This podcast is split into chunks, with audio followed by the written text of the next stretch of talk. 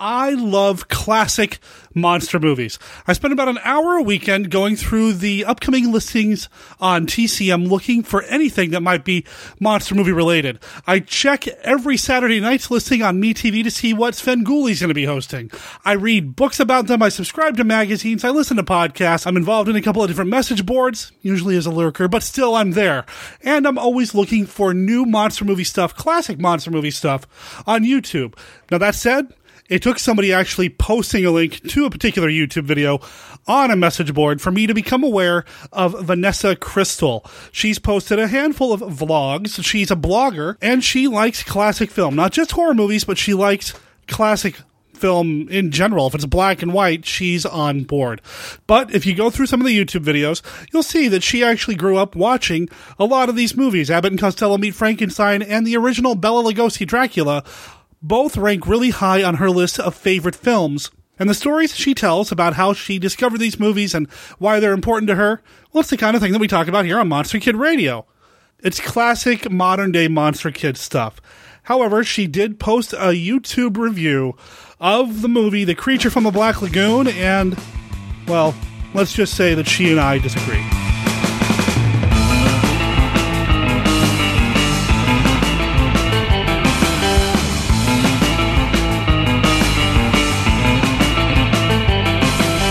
I want to welcome you to Monster Kid Radio. This is episode 84. I am your producer and host, writer, Derek M. Cook. Welcome to the show. For any new listeners, we try to put out a new episode twice a week. Every Tuesday and Thursday, there's going to be something in your Monster Kid Radio mailbox. Whether you listen to us via iTunes, Stitcher, any other podcast directory or catcher, we are there. You can also find us directly at our website at monsterkidradio.net, where you can check out everything that you need to know about Monster Kid Radio, previous episodes, links to our own YouTube channel, our Live 365 channel, our Flickr album, and our contact information. Let's get that out of the way real quick. Our email address is monsterkidradio at gmail.com, and we've got a phone number. It's 503 4795 MKR. Now, that's a voicemail line. If you have any thoughts about anything you hear on this or a previous episode of Monster Kid Radio, I'd love to hear what you had to say. Keep in mind that that's a Google Voice phone number, which means it's got a three minute time limit on any voicemails that you might leave for the show. And any voicemails that you call in and leave for me, I may include in a future episode of Monster Kid Radio. This is the podcast devoted to the classic and sometimes not so classic monster movies of yesteryear. And I'd like to welcome everybody to the first Monster Kidatorial. Been thinking about doing something like this for a while here on Monster Kid Radio, and my reaction to this particular YouTube video would serve as a good vehicle for the Monster Kidatorial here on Monster Kid Radio. I don't have a set schedule for Monster Kidatorials, just whenever the mood strikes, whenever the fancy hits me, and whenever there's something to react to in the classic monster movie realm. So let's talk a little bit about Vanessa Crystal. She's in her 30s. She loves particular types of classic monster movies. If you go and you look at some of her other videos on YouTube, she talks about her love of Dracula, and I got to agree, Dracula's a wonderful film. She also loves things like House of Wax and likes movies like The Thin Man. And Rebecca, you know, from Alfred Hitchcock, although she doesn't like some of the more classic standard Hitchcock fare, not a big fan of Rear Window or The Birds, things like that. And everybody's entitled to their opinion, and it's not that she's wrong, I just disagree, like I disagree about her thoughts about The Creature from the Black Lagoon. Full disclosure, this movie is my favorite film of all time. I love this movie. I've loved this movie since the first time I saw it. I could spend hours and days just consuming everything there is to consume about Creature from the Black Lagoon and its sequels and what it meant to monster moviedom, what it means now, what it means to me, what it means to you. It's just my favorite film. So, full disclosure, I'm going to be a little bit biased. In January, Vanessa posted a video after she did some sort of live tweet along watching the film with her friends online. I guess she watched it on TCM. She calls the YouTube video TCM Party, The Creature from the Black Lagoon. And she has a book full of notes about the film, and most of them were not very kind. And honestly, this was the silliest horror movie I've ever seen in my life. Like, this was beyond silly. Is The Creature from the Black Lagoon a horror movie? Well, I guess kind of, sort of. Yes, it's a monster movie. It's a horror movie. Although it's a science fiction film as well. And it's really a Beauty and the Beast kind of story a la King Kong. It's just wet and green. But is it a straight up horror movie? No, it's not. And I think that's probably where people start to go sour. At least people that I associate with online start to go sour on her review of the film. I don't know. Like, I honestly don't know how people in 1954 could have been scared of this movie. I would have been laughing my ass off, as I was last night. I suppose there's a sort of too cool for school kind of hipness involved with laughing in some of these older movies. And yes, they do have some limitations. And I think if a modern audience were to look at Creature from the Black Lagoon cold, like she obviously did, yeah, there are going to be some elements that do come across a little silly. However, because she brought it up, let's talk about the target audience of this film in 1954. It's not the target audience of Dracula. It's not the target audience of House of Wax or Abbott and Costello Meet Frankenstein or The Thin Man or Rebecca. No, this is a very specific type of movie for a very specific type of demographic. And I think if you put yourself in the shoes and the mindset of the kind of people that willingly sought out this film at the movie theater, plunked down their money to sit in a place outside of their home, not with Twitter going, but to actually sit down and focus on a film in 3D you might find that the movie's a little less silly and a little bit more a snapshot of the time in which it was filmed and released, which is one of the things that I really enjoy about watching these older movies and discussing these older movies here on Monster Kid Radio or the message boards or on my blogs or in person or that stranger on the bus that I was talking to the other day on the way home for, well, I don't know if he was actually listening. The first thing I noticed actually from this movie was it, it was relatively quiet until we'd get a glimpse of the, the Gill Man. And then cue music, this menacing theme music would like pop on.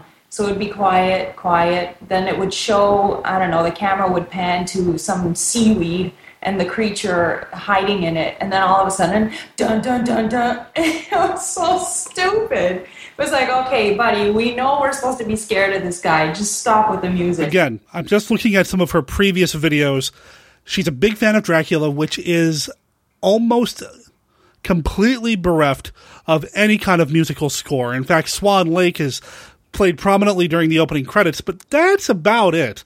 There's not a lot of music in that film.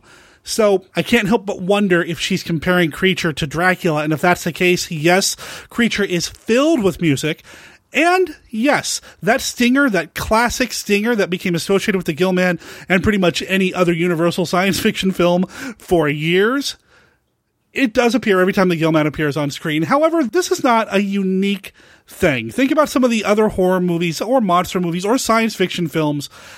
Well, let's look at movies that were released during her 31 year old lifetime. Let's look at movies that she has no doubt seen before. Jaws, that's a classic dun dun riff. Friday the 13th, anytime Jason Voorhees shows up, you get the I mean, these musical stingers and elements are part of the appearance of the monster on the film. Is it silly? Is it too much? While the music in Creature is very bombastic and not very subtle, I don't think it's necessarily a bad thing. The patch of hair on, on both of the guys' chests. Now, uh, Dave and Mark, I think, were their character names they had no hair anywhere else on their body except for this one patch of hair that they both had on their chests. And the thing was, was that they both had, I don't know, actually one guy had like blonde hair. I can't remember if that was Dave or Mark, who cares.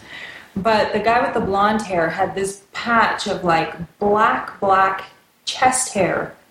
And it's like, but the guy's got blonde hair his eyebrows are light too. So, I mean, that would have meant that the rest of his body hair would have been light. So I'm thinking that the, the visual effects people just plop this fake chest hair on him, the wrong color.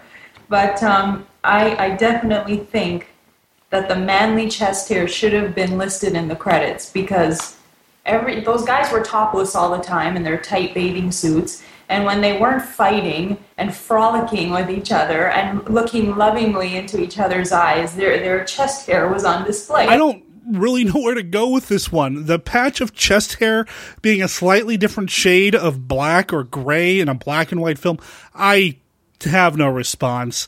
I have dark hair on the top of my head. The hair on my arms, the hair on other parts of my body is not the exact same shade as the hair on the top of my head or my eyebrows. So I suppose it is possible and probable the color of somebody's hair on different parts of their body is going to be slightly different. I don't think that it really looks like a special effect. I certainly don't think the chest hair needed to be listed in the credits. It's not that prominent. However, thanks to Vanessa, next time I watch the movie, I'm sure I'm going to be looking for it. It's also during this part of her reaction to this film that she seems to lose a little bit of credibility. And I don't mean that as an insult and I don't mean that as a dig. I'm not questioning her as a reviewer. I mean, this certainly isn't technically a review, I suppose. It's more of a reaction to watching the film with her friends online. So she can certainly be excused a little bit for that. However, there is a lack of credibility that tends to start creeping in the minute you start mixing up character names or even admitting that you forget the names or you forget who's who. It's not to say that you can't make a mistake and you can't be honest and you can't be raw and on the fly. I mean, we've done that here on Monster Kid Radio in the past. However, if you want to be taken seriously and want to have your thoughts taken seriously, especially in a medium that relies so heavily on visual and audio presentation, and you're being critical of an element in a film, you probably want to take ownership of that by not presenting yourself in a less than authoritative manner. You can have your opinions, own the opinions, but at least get the names right. Especially if you're going to imply or just flat out state that the two men in question have more than just tension between them because they are both interested in the same woman and they have differing points of view regarding what they should be doing in the Black Lagoon in the first place. Vanessa spends quite a bit of time commenting on and pointing out that our two male leads, whose names are David and Mark, for the record, spend an awful lot of time gazing into each other's eyes and, as she says, frolicking. No, that doesn't happen in the film. Now, if they had, no big deal. Who cares? However, that's not what's happening in this movie. And the way she brings it up is incredibly dismissive. If they were doing that, if there was something like that just beneath the surface of this film, why bring it up in such a dismissive, borderline offensive way? That said, I don't think that's here in the film at all. They're swimmers. They're athletic. They're going to the Black Lagoon. They know they're going to be swimming. Of course, they're wearing trunks and nothing else. I'd wear trunks and nothing else if I was going into the Amazon probably wouldn't want to see it, but that's how I would dress if I was in the hot, sweaty Amazon, diving in the water and trying to show off for the girl. The other thing that made me really laugh was uh, when Kay had her white bathing suit on and she was swimming uh, by herself, and the creature was following her underwater. And then she started doing these the the Esther Williams underwater backwards loops. And I was like, okay, is Esther Williams going to come out of the seaweed? Because, you know, if we're going to be starting a water ballet here, why not have her? Okay, perhaps this is a valid criticism of the film. While the scene does serve the purpose of introducing Kay proper to the Gillman, it doesn't seem to make a heck of a lot of sense that Kay would swim away from the boat so far that Lucas would have to yell for Miss Lawrence to come back. You're too far out. It doesn't make sense for her to do that when she's already been portrayed as a smart, intelligent, capable person on the verge of some true women lib stuff at the beginning of the film. It doesn't quite make sense in terms of character or real plot. However, it does make sense in terms of cinematography because it's a beautiful scene. It sounds great. It looks great. It gives the Gillman an opportunity to fully and truly develop some sort of obsessive desire over Kay, over the white woman in the white bathing suit in the middle of the Amazon. It's absolutely necessary for the film. You have this creature that's like prehistoric that can tear these people apart with, with his hands because he's got nails longer than Barbra Streisand. And he's hiding in seaweed the whole flipping movie. Like, buddy, what are you doing? he's just down there in his head, and the seaweed is, you know, all rustling around him.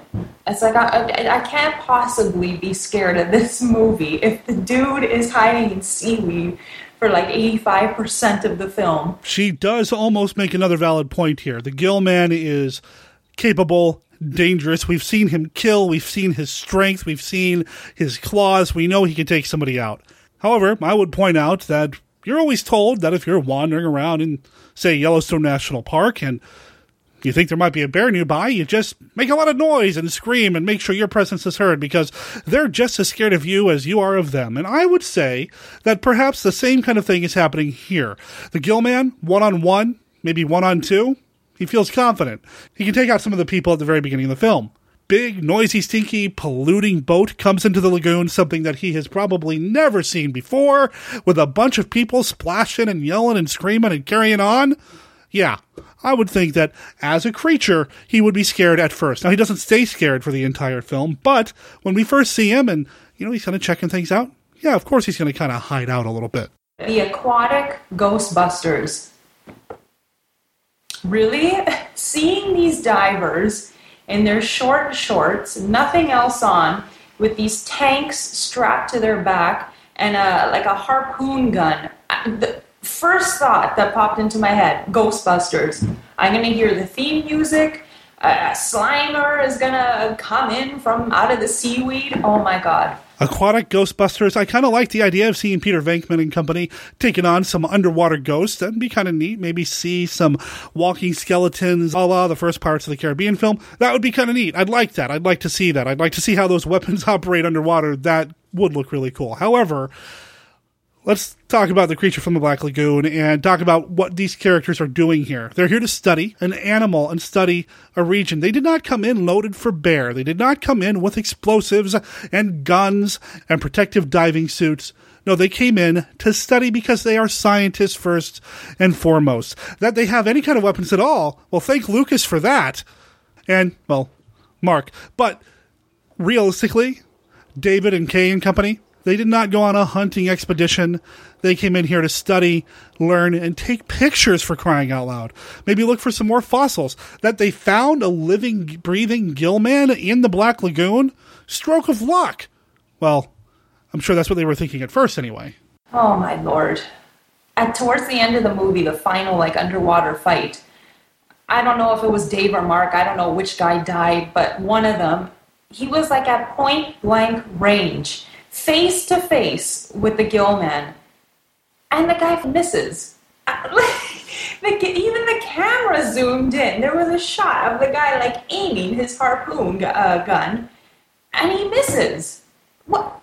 Did like a torrent of water just like knock you off course or something? What? How can you miss? Now, outside of still not being confident in who is who, she seems really hung up on this harpoon gun. Now, I've never fired a harpoon gun, so I'm coming at this from a place of ignorance. However, I would imagine that firing a harpoon gun is a little bit more complex than firing a gun itself. There's no gunpowder. You're underwater. There are currents and everything else going on here. Plus, it's not like the barrel of the harpoon gun is bored like a rifle rifle would be, so shooting straight and true not going to be as easy as it would be if you were on land or using something other than something powered by air. Additionally, this movie was filmed in 3D, so of course there's going to be a shot of the harpoon being aimed right at the camera. It's part of the 3D package. You see these gimmick shots all the time in 3D movies, back then and even now. And then you have, of course, the woman in the background screaming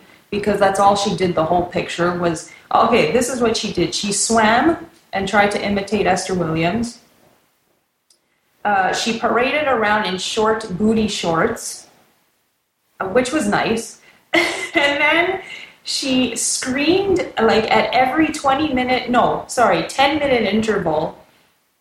And then she gets molested by the gill man uh, around that tree where she trips over her own feet. I don't know what she tripped on, but she was like, ah, and she just fell over. And then the guy, the gill man, picked her up. And I don't know how is he used to picking women up like that? He's lived in the water his whole life.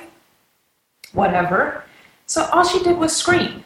It's like you're useless. Do something. This is why I hate watching old horror films. One of the reasons why, because women are pictured to be so helpless. It's like if I was on that boat and I had just been molested by some stupid prehistoric fish, like I'd be mad. I wouldn't just be lying in my bed, you know, thinking, and then you come out of your bedroom, you're, oh, I couldn't sleep. Yeah, you look troubled. Okay, like something's been preying on your mind. You look like you just got out of the spa. Perfect hair, perfect makeup, whatever. Okay, now we're getting real close to a secret cow for me. Everybody knows about my interest in Julie Adams. And I realize that sounds creepy. However, I think that her portrayal of Kay Lawrence in this film is pretty blasted good. I think the character is pretty solid. Now, it's been pointed out to me by many that a lot of the Universal monster movies have these love triangles. And unfortunately, the woman in these love triangles a lot of times gets short shrift when it comes to character development. I would suggest that Kay Lawrence does not get that short shrift, at least for the first half of the film. Now, when she puts on the bathing suit and she starts doing the dance number that you know, we talked about already, yeah, things kind of shift a little bit, and she does become the item of desire by not just David and Mark, but the Gill man as well. So it's no longer a love triangle, it's kind of a love rectangle rhombus thing. Polygon of love. That's what we'll call it. And the character of this focal point of this love rhombus is necessary for what the rest of the movie is trying to do, for the rest of the story. Do I wish that Kay Lawrence spent a little less time screaming? Yeah, sure.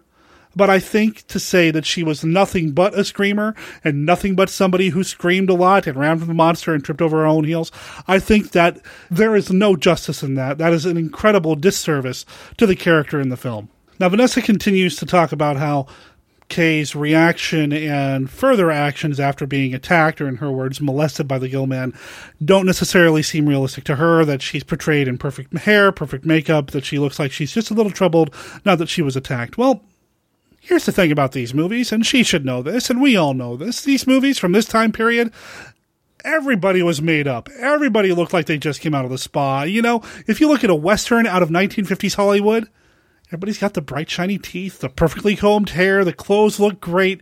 You know, that's just the fantasy of these films. It's part of the package.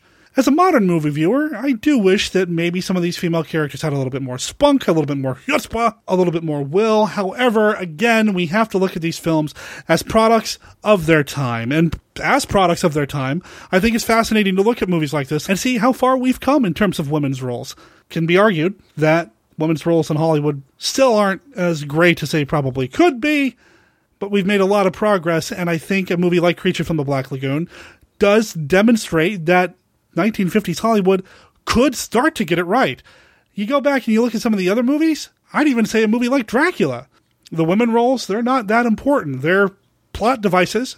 They're parts of that love triangle, but are they just there to move the plot along or do they actually contribute in any kind of meaningful way? I don't think they do.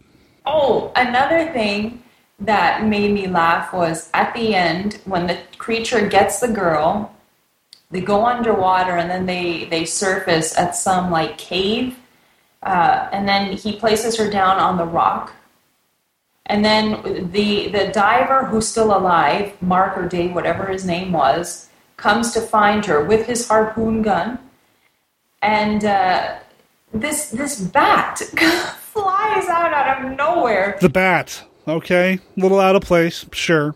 However again it's not unique to this film. How many films, even today, have that cat scare? I think perhaps one of the more famous cat scare scenes occurs in the film Alien. I mean, Alien. It's a classic. It's recognized as a classic, an important science fiction film by Ridley Scott. Wonderful film. And even it has that cat scare where, you know, there's a scary, scary, scary, and then boom, here comes the cat to relieve the tension. I'd argue that the bat was designed to relieve any tension for an original 1954 film audience. Does it work today? Not so much, but again, put yourself in the headspace of somebody who saw this film when it was produced, when it was released. Uh, and then my last note, which I actually wrote down in my notes, but I passed it here, um, was when the guy who got his face torn off, when he was lying in that bunk in the boat, and the creature's hand came in through the porthole and was trying to like uh, attack the guy. One of the divers fought him, uh, fought the creature's hand off with with what looked like me, like a uh, what looked like I can't even say it. What looked to me like a wooden spoon. Now I'm Italian, and whenever I used to get in trouble, my mom or my grandmother used to chase me around the house with a wooden spoon. You know, the wooden cooking spoons that you like stir pasta with. And this is my favorite part of her reaction to the film because instead of kind of walking this weird line between reaction and review of the film and trying to be funny and trying to get the thumbs up and trying to get more people to watch future YouTube videos and trying to get the views, she actually gives us a personal story, something that meant something to her. While she is a little dismissive about the scene and the context, it's nice to hear about her memories of being chased around the house by someone wielding a wooden spoon. And despite having all these problems with the film, she actually admits that it was an entertaining film for her and she had a great time watching it, and I'm glad she did. However, I would suggest that she go back to rewatch the movie. And again, keep in mind the era in which the film came out, maybe learn a little bit more about the filmmaker, Jack Arnold, get familiar with some of the other films in his filmography, familiarize yourself with what Universal was like in the 1950s, view this film as a bridge between the classic monster movie and the sci fi movies that Universal would become very famous for in the 50s.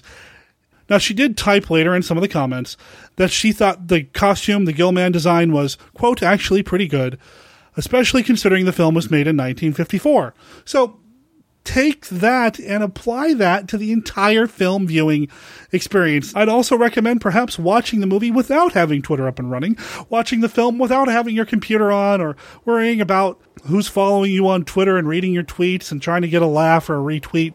I wouldn't worry about any of that. Sit down and watch the film because this was made and released in an era in which that's what you did. You sat down in a darkened building and you watched the film with a bunch of other people all wearing 3D glasses in the end, I don't think Vanessa's wrong. I'm actually sad for Vanessa that she's not able to watch a movie like The Creature from the Black Lagoon and get the same charge out of the film that we get. We're lucky, I suppose, that we have all these films that are available on Blu ray or DVD or streaming or appear on TCM every once in a while that we love and enjoy so much. Warts and all, The Creature from the Black Lagoon is a solid film, a solid monster movie definitely has a home here on Monster Kid Radio and my DVD and Blu ray shelf. I am going to keep an eye on Vanessa's YouTube channel. I've subscribed to it, so if she posts any more reviews of monster movies, I'll see them. I'm interested to hear her talk about something other than Bela Lugosi. I do wish that she would kind of clean things up just a little bit, maybe tighten up her presentation, work some editing in, maybe give us more than just a static shot of her sitting in front of her bed, and perhaps giving us a few more stories about why these movies are important to her. I know why she loves Dracula, and I know why she loves Abbott and Costello Meet Frankenstein.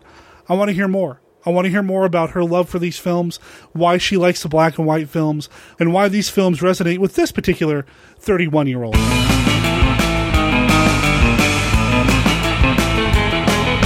I hope you've enjoyed this Monster Kidatorial. I've had a lot of fun putting this episode together for the listeners of Monster Kid Radio. People who have been listening to the show recently know that I've recently had some family emergencies come up. I recently lost my grandmother, and I've had to spend some time between Arizona and the Monster Kid Radio studios up here in Portland, Oregon. And I haven't had a lot of time to put together the typical content that we have here on Monster Kid Radio. If you're a new listener of the show, Going to recommend that you go back and listen to some previous episodes to kind of get a feel for what we normally do here on this podcast.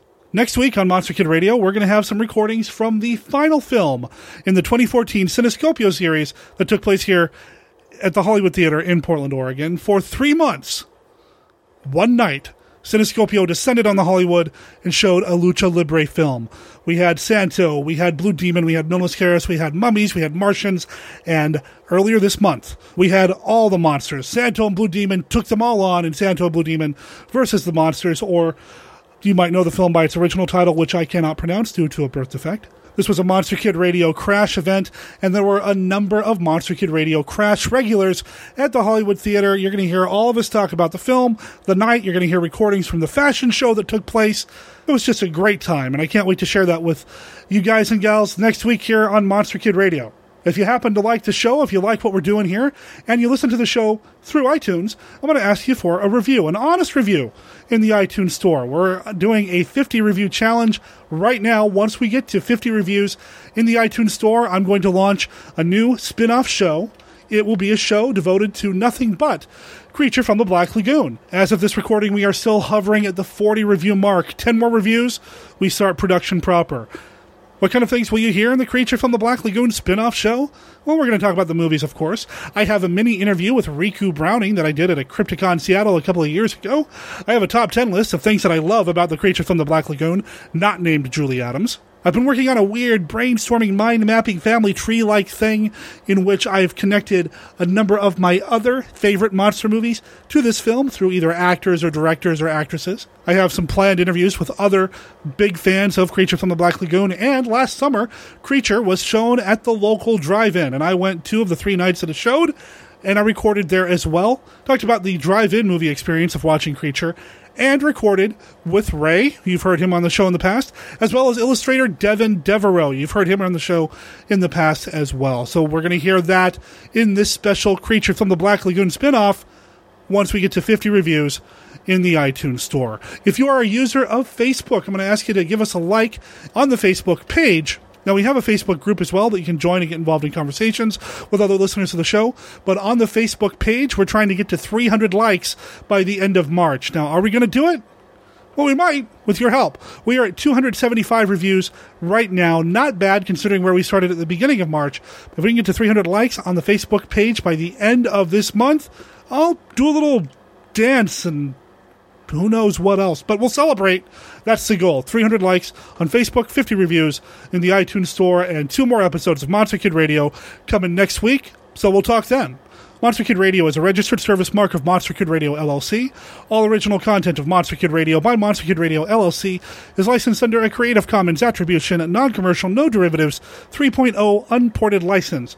Now, we did use some clips from Vanessa Crystal's YouTube video. We used those for review purposes only, so they do fall in that fair use category. And we're going to go out on a song called The Creature Stole My Surfboard. It belongs to the band The Dead Elvi. It appears on their album Graveland. You can find out more about them over at deadelvi.com, or you can follow the link in the show notes. It appears on this episode of Monster Kid Radio. With their permission, talk to everybody next week.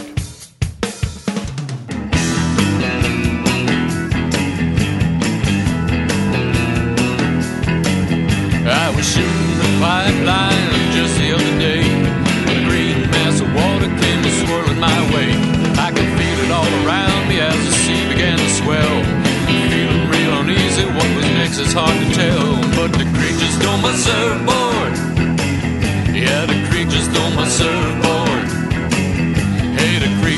my surfboard. Yeah, the creatures stole my surfboard. He was slippery, he was slimy, seaweed hanging from his arms. I had a funny feeling it was cause for some alarm. He kept squatting at my feet and knocked me off my board. When I surfaced, he was hanging ten, headed for the shore. Yeah, the creature stole my surfboard. Yeah, the creature stole my surfboard. Hey, the creature stole my surfboard. Yeah, the creature stole my surfboard.